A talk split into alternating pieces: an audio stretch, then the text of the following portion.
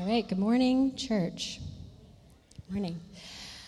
About 10 years ago, I went cross country skiing with Greg and his family. Now, I'm a decent skier. Greg and his family, they like grew up on skis. They're Norwegian, Swedish, it just kind of comes with the territory. So, we were skiing in the mountains of eastern Washington, and we've been skiing all day, and I was exhausted because I'm not, I did not grow up on skis, so I'm ready to go home. And we decided, you know, it's getting dark, we should go back to the car. And uh, we take a shortcut trail to get back to the car. And you can imagine what happens next. It was not a shortcut. 45 minutes later, we realized we had actually taken a trail that was taking us all the way back around the back side of the mountain. But it was too far to turn back, and we had to keep going. So at this point, it is now dark. It is snowing. I'm still exhausted. I was exhausted 45 minutes ago. And I had developed this horrible Charlie horse in my shoulder. And that meant I couldn't use my left pole. So my arm is hanging limp. My left arm is hanging limp down by my side. I'm dragging my pole. And that means I don't get enough power on this side. So I'm kind of shuffling along. And I start to fall behind the rest of the group. And then it dawns on me we're in the mountains of eastern Washington, which is cougar territory, and it is dark, and I am the weak and wounded animal that has been separated from the pack, and I am perfect cougar bait. And so the rest of the time, I'm like looking over my shoulder, convinced I'm gonna get attacked by a cougar. And I didn't. We made it back to the car safely. But to this day, we refer to that ski trip as the time I almost got eaten by a cougar. So, something that I have learned since then is um, that actually makes a lot of sense to me now is that many species of animals have this deeply ingrained survival instinct to hide their weaknesses, to hide their sicknesses, their injuries for that exact reason that they don't want to signal to a predator, I'm a weakling, I'm perfect cougar bait. So, for example, birds are experts at concealing sickness. And this is true even of birds in captivity. So if you have a pet bird, they, when they're sick, they pretend to be well. They continue to sing, they continue to preen their feathers. They even go so far as to fake eat. They'll go down and like pick at their seat and pretend to eat. And you might not even know that your bird is sick until it literally falls off its perch and dies. That's what birds do. Another one that's kind of interesting is the Scottish red deer. So, Scottish red deer do something very interesting when they're sick or they're wounded. They actually separate themselves from the herd for a time until they're better. And at first, scientists used to think they did this to protect the herd, that they didn't want to be a liability to the herd. But the more that they studied these animals, they realized no, this is actually self preservation. So, the logic being that a herd is much more likely to be noticed by a predator than a lone deer. And if a herd is noticed, it's the weak and wounded, sickly animal that's going to get attacked. And so, even though long term it's not good for this deer to be by itself, it's going to take that risk that while it's sick, it doesn't actually feel that the herd is safe. And so, it hides from the herd when it's sick, or when it's wounded, or when it's weak. And so, what I think is really fascinating and what I want to talk about today is the way that humans do the exact same thing. And it's not about our physical survival, but I would call this a social survival instinct. Something that's so automatic, it's, it's like it's ingrained in us to hide our weaknesses from each other. We do not want people to see when we're weak, broken, messy, sick, and we want to project something else. We want to project a better version of ourselves. So maybe some of you in the room are like birds. I think I'm a little bit like this. You suffer silently with a smile on your face. No one has any idea that something's wrong until you literally fall apart one day and everyone is shocked. Some of you are birds, hiding something painful underneath. Some of you are more like deer. When you're sick, when you're hurting, when you're wounded, when something is painful in your life, you begin to isolate yourself from community. And sometimes that's about a fear of being critiqued or criticized, or sometimes it's just you don't want people close enough to see your mess. And for whatever reason, you feel like your herd, your community isn't safe anymore. And so you begin to pull away and you'd rather suffer alone Some of you are like deer. So, as Andrew mentioned, we're in the middle of a series on emotional health. We're in week four. Just to give a little recap of the last three weeks, week one, we looked at Jesus as an emotional person, the emotions of Jesus. Week two, we looked at exploring what's beneath the surface of our emotions. We talked about our emotions like an iceberg. There's things on the top we can see, and there's things underneath that we can't see. That we need to learn how to ask what's under our emotions. And then last week, we explored the impact of the past, the impact that um, our family systems, we inherit things from our family systems that kind of affect our current reality and God's invitation to freedom. So that brings us to today, week four, and we're going to talk about the ability to own our brokenness and our weakness and live vulnerably as a key component of emotional health. That's what we're going to look at today brokenness and vulnerability. And I want to say one quick word about brokenness. I don't always love that word because oftentimes we use it, it's just a euphemism for sin. When we're using that word today, when I use that word brokenness, it's actually more than that. So it does include sin. So the, the screen earlier in the confession, one of the ways we define sin at Sanctuary is legitimate longings that have gone astray. These are places in our lives where we've stepped outside of God's good design for us, stepped outside of God's best. So there's some parts of brokenness that we are responsible for that we would call sin. But then there's other parts of brokenness that we're not responsible for. These are the, the places in our life where we suffer because we live in a fallen world. So we experience the negative impacts of other people's sin. We're broken because other people wound us. Or we just experience things like disease, infirmity, death, all kinds of things that is not anybody's fault. It's just the reality that we live in a world that is fallen. So when I say brokenness, I mean all of that. And what we're going to suggest, what I want to suggest, is that emotionally healthy people are honest and vulnerable about all of that our sin and our failure and our weakness and struggle and pain. Essentially, emotionally healthy people do the exact opposite of hiding, they somehow override that instinct. And why is that a sign of emotional health? If you think about it, people who can live vulnerably and allow people to see what's really going on, by necessity, those people are secure, they're humble, they're honest, and they're free. And that's the kind of people we want to be. And that's the kind of people we actually think God can help us to be by His grace, by His healing. And so we're hoping that today we might begin to take a step forward on that journey. And so, if vulnerability is what we're aiming for, it seems like this instinct to hide our weaknesses is going to be a problem. It's going to be a major barrier in our pursuit of emotional health. And so, today I want to look at what is this survival instinct? Where does it come from? And then, how do we override it and stop hiding? So, that's where we're going to go today. So, first, what is this survival instinct and where does it come from? So, I want to bring us back to that iceberg analogy. I think we have a picture. And um, so, on the surface, this instinct to hide, there's lots of reasons that we might feel like hiding. So, maybe you would identify with one of these things. Maybe you're afraid of being judged or punished. Maybe you're afraid of being exposed.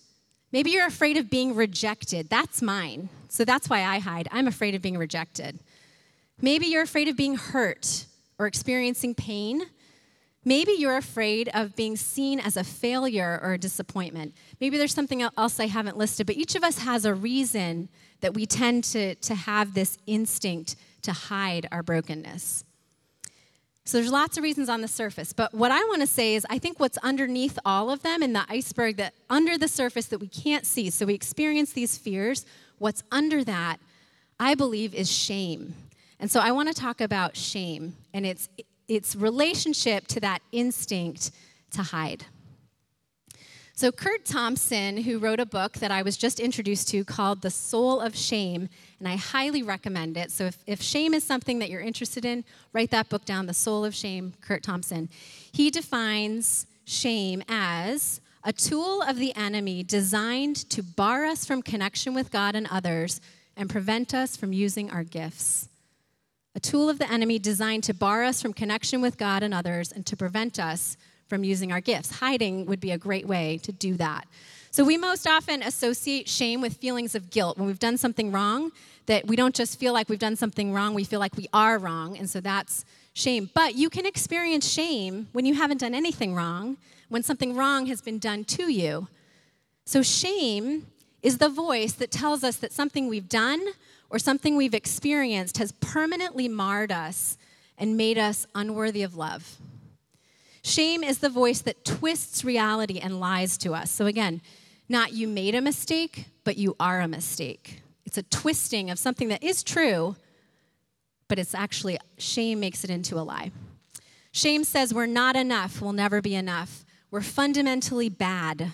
Our kids always want to ask us in like movies and stuff, is he a bad guy? Is who's a good guy? Who's a bad guy? And we actually say there's no such thing as good guys and bad guys. No one is fundamentally good or fundamentally bad. We are people, we do good things, we do bad things by God's grace.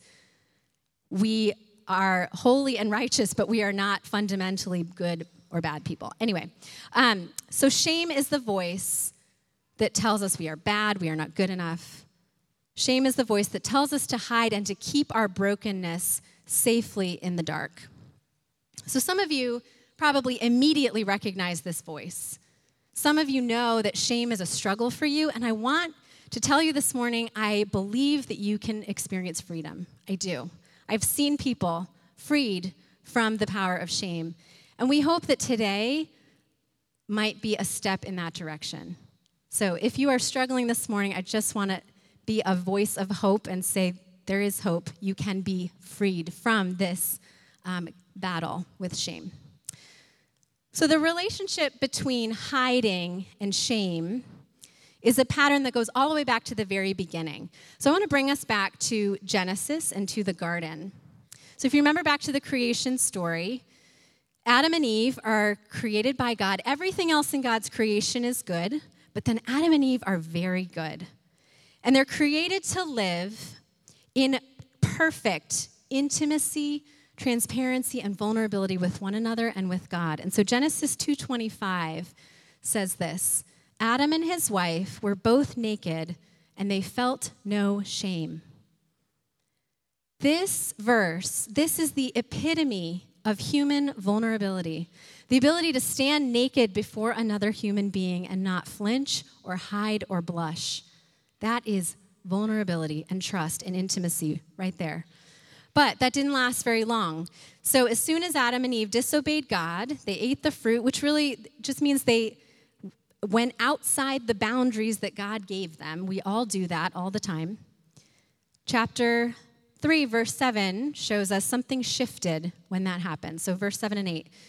Then the eyes of both of them were opened, and they realized they were naked. So they sewed fig leaves together and made coverings for themselves. The man and his wife then heard the sound of the Lord God as he was walking in the garden in the cool of the day, and they hid from the Lord God among the trees of the garden. They hid. First, they hid from each other by covering themselves from each other. The same nakedness that yesterday didn't bother them at all. And then they hid from God by hiding behind a tree. And so we can see the concept of shame at work here in the hiding. It's not just that they hid what they did. It's not that they went to God's face and lied to God's face and said, We didn't do that. That would be hiding what they did. They hid themselves.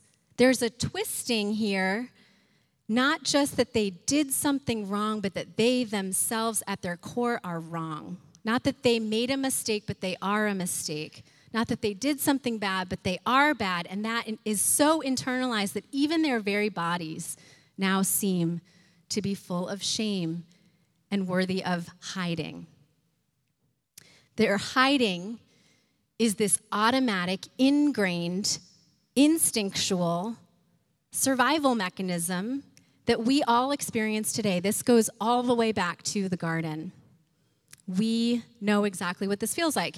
In verse 10, we hear Adam actually describe this instinct in his own words.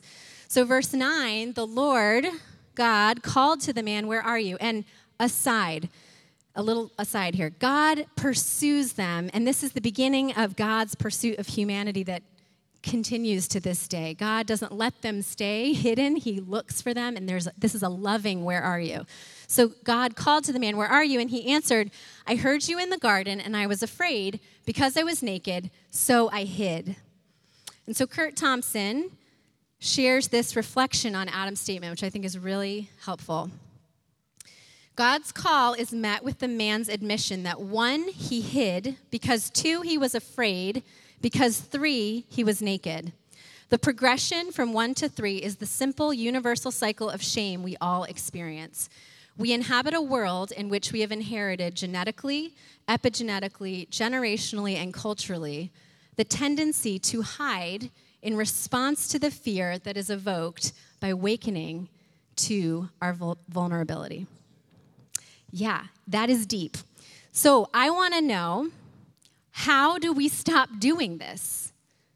How do we stop hiding? How do we learn to practice and even pursue vulnerability when vulnerability is the thing that makes us afraid in the first place? How do we stop this cycle? How do we override this instinct? We need to figure this out.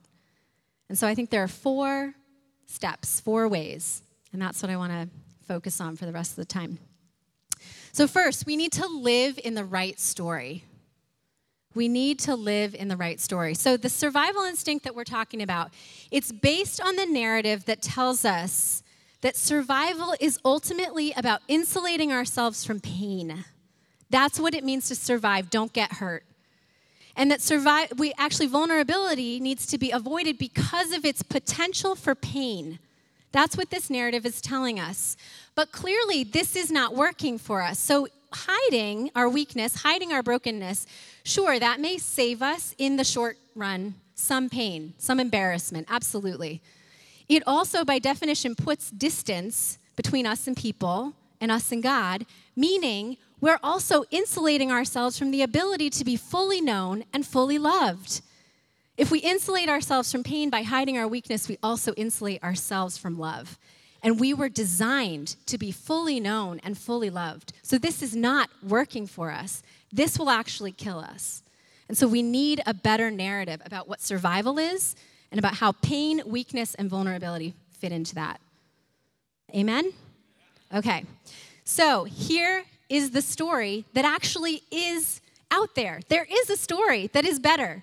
It is the best story there is. And so I actually want to speak to people who don't know Jesus. If you're in the room and you are not a follower of Jesus, listen to this story. It's the best story you're ever going to hear. So, this is the story of God. The truest story of all, the best story of all, is about a vulnerable God who enters human brokenness and doesn't reject it, but welcomes it and stays in it. It's a story about a God who so desperately wants to be fully known by humanity that he's willing to make himself vulnerable. He enters human, the human story as a naked, vulnerable infant. You don't get more vulnerable than that.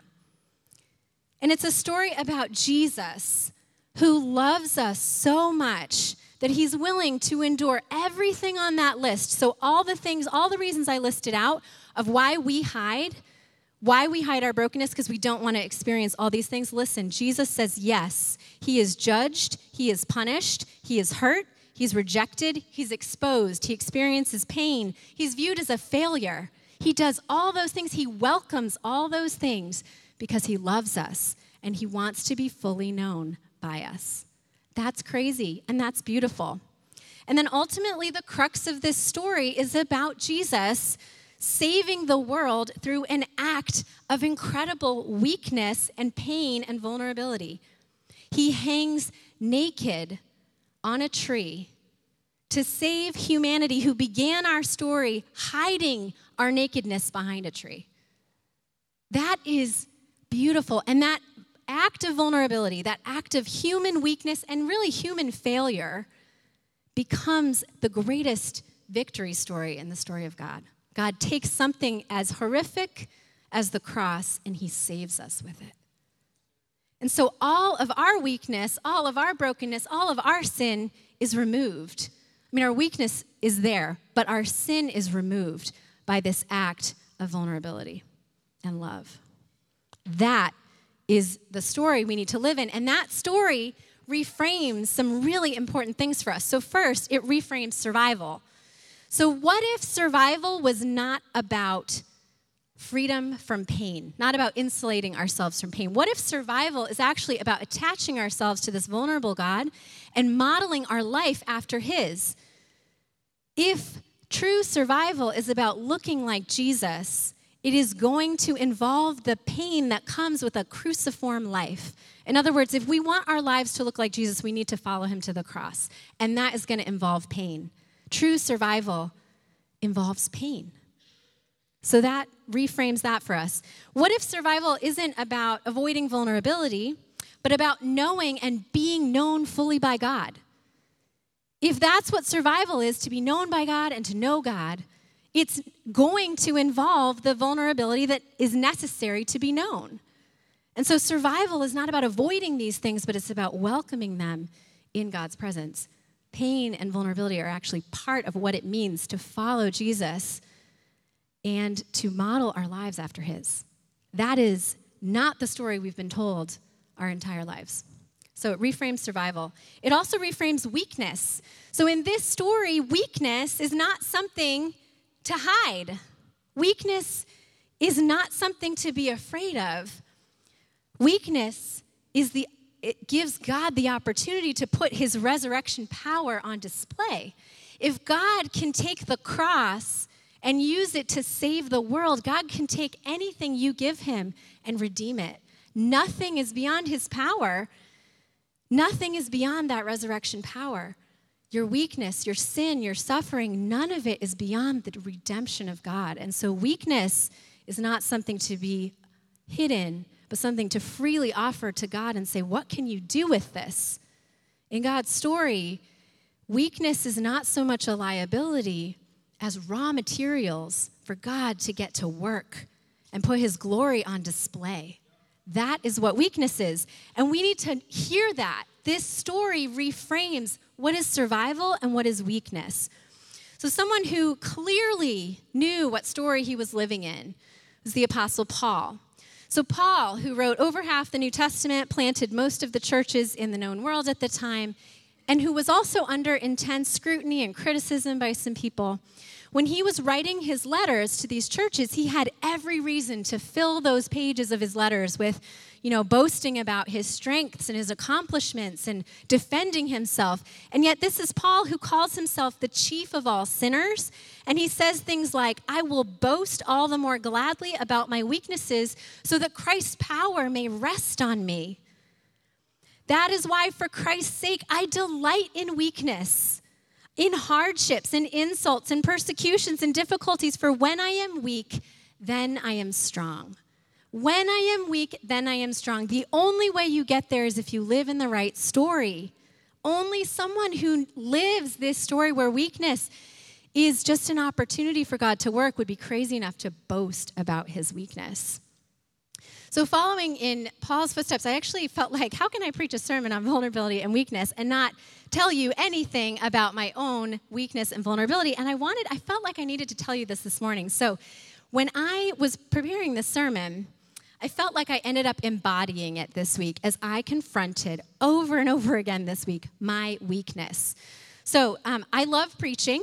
I could stand up here all day and preach. I won't. I will keep it nice and short. But um, the process of preparing a message is often excruciating for me. It is very difficult. Um, so I this this week I'm a I'm a very linear, concrete thinker. And I think that that becomes a weakness when you're trying to arrange abstract concepts and ideas. So I struggle. I get lost, I get confused. I feel like I can't I can't figure this out. And then that spirals me into another weakness, which is self-doubt. And so I end up in this spiral of just complete self-doubt. So midweek, I was pretty sure I wasn't going to get to Sunday with anything to say. And then I felt like God was saying, do you believe the words that Paul is saying that you are preaching on? Do you believe this? Why is it so difficult for you to just admit that you're weak? Why is it so hard for you to say, I'm not very good at this? I need help. Why is it so hard for you to just fall apart and say, um, God, I need you? Ah, so there I was, middle of the week, literally praying, God, I don't know if I can do this. My brain doesn't work the way I want it to. I'm just embroiled in self doubt. And so I'm praying these words of Paul Would your power rest on me? Would your strength be made perfect in my weakness?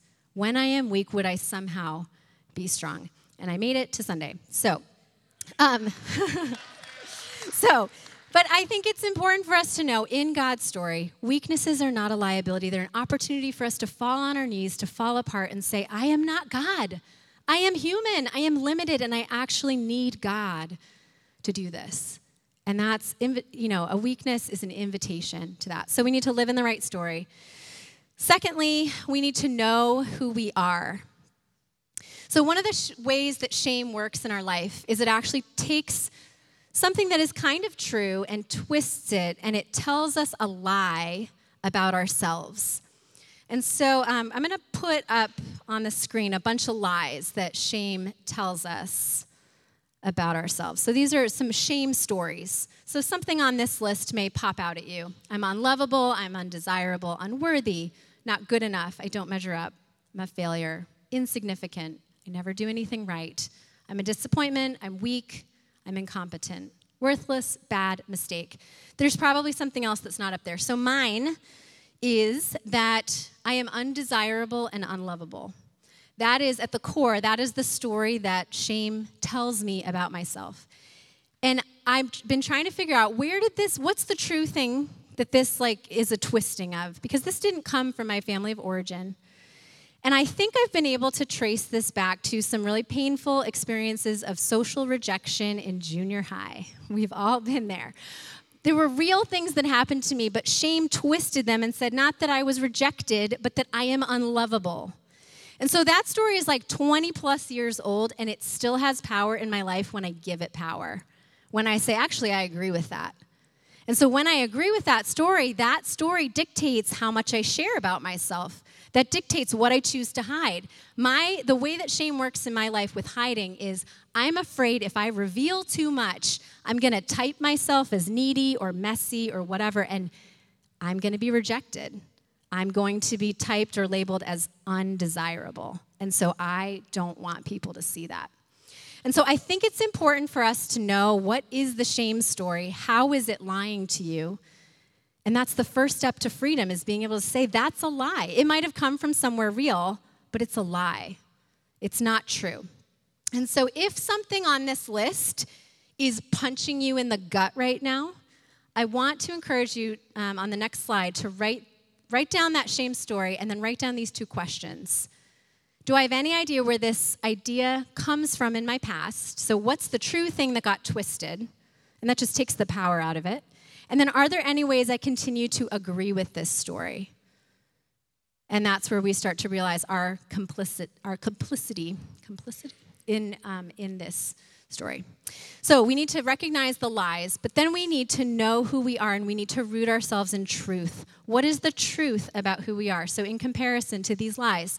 And I think the best place to go to root ourselves in truth about who we are is Matthew 3:17, the words that were spoken over Jesus at his baptism.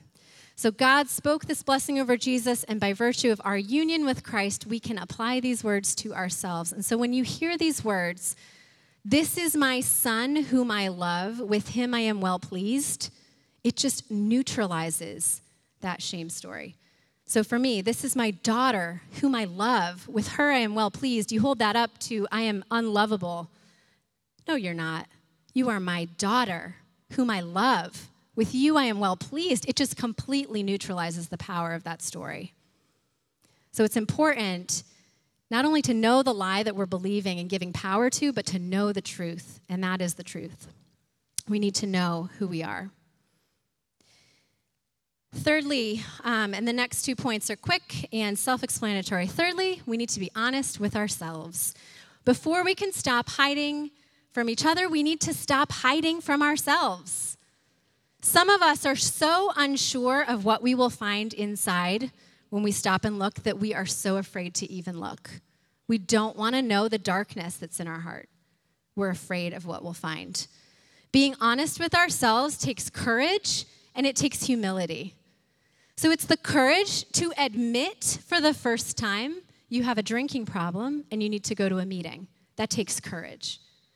It's the humility to admit, I have some areas to grow. That seems really simple, but sometimes that is so hard to admit. Why is that so hard to admit? I need to grow in this area. That takes humility. It's the courage to stop avoiding the, the things that have been nagging us, the places where we think we need help.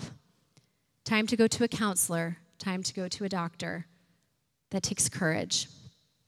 It's the invitation from Psalm 139 Search me, O God, and know my heart. Test me and know my anxious thoughts. See if there's any offensive way in me and lead me in uh, the way everlasting. Have you asked God to search your heart lately? And have you sat still long enough to let Him answer? So, one practice that I would recommend if you are struggling with being honest with yourself is to keep a journal. And maybe start with that Psalm 139. It's Psalm 139, 23 and 24. Search my heart. Show me if there's any anxious thoughts. Write, write down what comes to mind. Pastor Andrew and I were talking about this earlier, and he had a great diagnostic question. Are you keeping the kind of journal that when you're finished with it, you would like to burn it? What's in your journal? Are you being honest with yourself? And if you're not, why not? Let's stop hiding from ourselves. And then lastly, we need to be honest with others. So this step also takes courage and humility but it's the natural outcome of walking through the other three steps. Once we live in the right story, once we know who we are, once we've been honest with ourselves, it is not that difficult to find one person to be honest with. We become secure, honest, humble, and free as we walk through these four steps. So, the application for this step is not necessarily to go and boast about all your weaknesses like Paul in public and put them out on Facebook. I wouldn't necessarily recommend that. But it's to find one person that you could hand your journal to. One person that you could be fully honest with. That's if, if there's no one in your life that you can be fully vulnerable with, that you don't have to hide from, I want to encourage you to find one person. And then maybe another and then another. But here's the thing about that if we're going to encourage that, we need to be the kind of people who can allow people to be vulnerable in front of us in safety. So if someone comes to a home group looking for a place to be honest, looking for someone that they can be vulnerable with, and they can't find that, that's on us. Okay? So if you if you are struggling to find one person to be vulnerable with, church, I want us to be people who can be safe people for other people to share their weakness with. Um, all right, so we need to live in the right story, know who we are, be honest with ourselves, be honest with others. This is how we override that instinct and stop hiding. So, as I close, I wanted to give us um, just a concrete picture of what this looks like to live in brokenness and vulnerability and emotional health. I think sometimes somebody like Paul seems kind of distant to us. He's he lived 2000 years ago. We kind of build him up in our mind as a spiritual hero, and I just I wanted to give you a, a more recent picture, a more personal picture, just something to attach to today. And this is, um, yeah, a personal example for me. So I, I, have a picture here. This is my mom. And um, so my mom, her name is Hallie. She has been in ministry for over 40 years. And a couple years ago, she was diagnosed with a terminal degenerative neurological disorder called multiple systems atrophy. It's basically um, her mind remains intact, but her body will fail and is failing all around her. She's going to lose all of her voluntary nervous system, all of her mobility and all of her involuntary systems as well. So, mobility, speech, blood pressure, breathing. It's a horrific disease and a horrific way to die. Um, so, my parents run a ministry out of their home. They have people come and stay with them. They lead retreats. They counsel people. They have people who come and pray with them around the clock, this kind of monastic community that comes into their home. And I have been struck by how my mom, who endures what I would think are some pretty embarrassing or humiliating effects of this disease, she falls. Her speech is slurred. Um, she has to have assistance with everyday normal tasks. My mom has never shut the doors of this ministry. She continues to invite friends and strangers in, and she has never flinched. Come on in. Come see me fall over. Like, come on in. I don't care. Come on in. And so I asked her, when I asked her for permission to share this story, like, Mom, does it ever bother you? Like, do you ever feel like you want to hide? And she was like, No, um, I've never been the kind of person who wanted to pretend to be someone I'm not. What you see is what you get. So I'm like, okay, but mom, that you that's really remarkable. Like you don't you get like not everybody is like that. Where does that come from in you? That makes me think that it's something about walking with Jesus for 40 plus years. She became a Christian in high school. And the way she answered that question, at first I was like, where are you going with this? And then I realized how profound this is.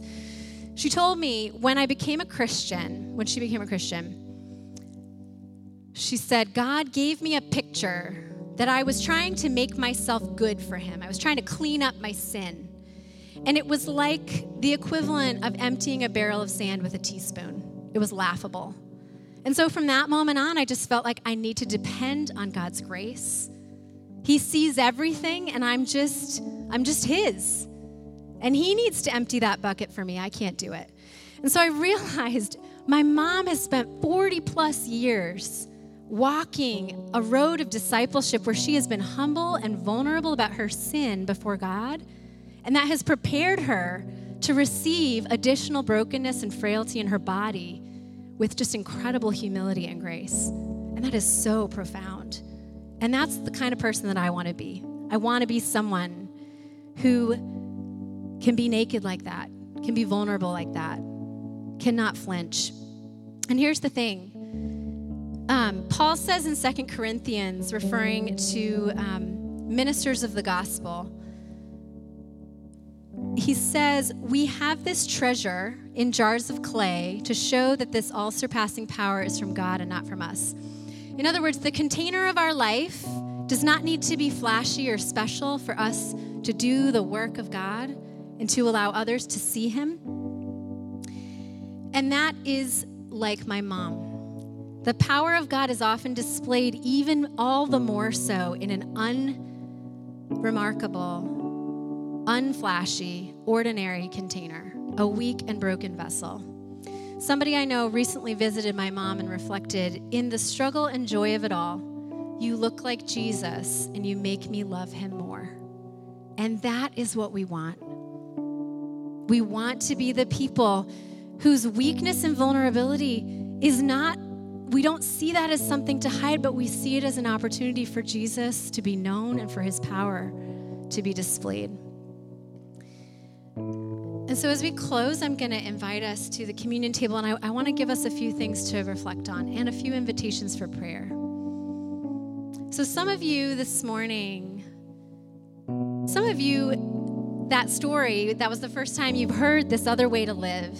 And if today you want to say yes to that story and to a relationship with Jesus, there'll be prayer ministers on either side and just tell them that. They'd love to introduce you to Jesus.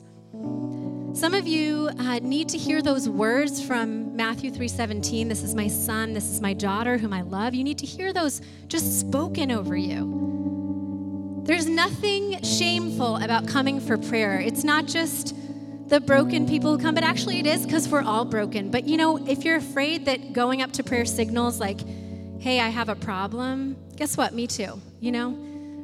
Come for prayer. But someone can just speak that word over you. This is my son. This is my daughter whom I love. Just ask them to do that.